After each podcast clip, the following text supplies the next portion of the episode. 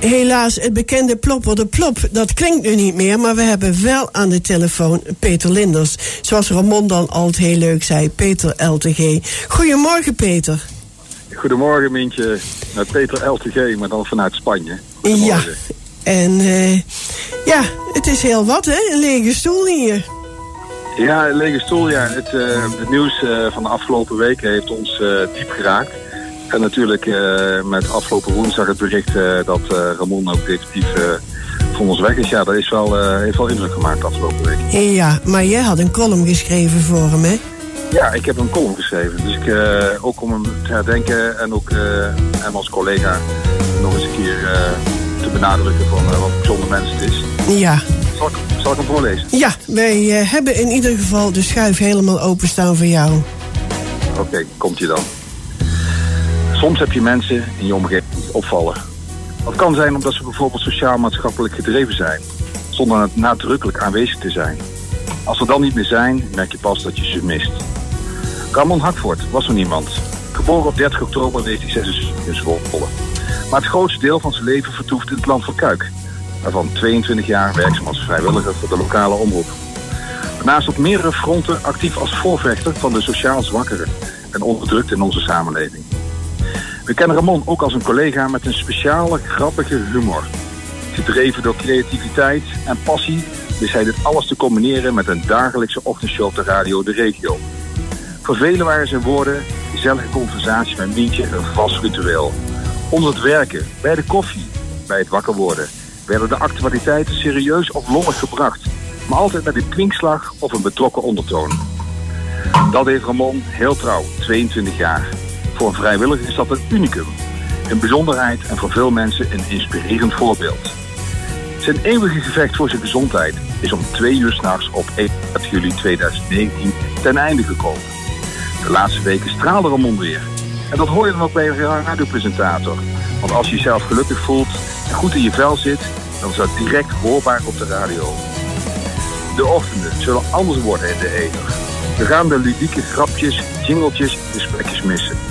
We gaan een man missen met een groot hart, die ondanks zijn beperkingen op velen een grote indruk heeft gemaakt. Het gaat je goed, Ramon. Voor altijd ergens hoog in de The wind will rise up to fill my sails. So you can down and you can hate, but I no matter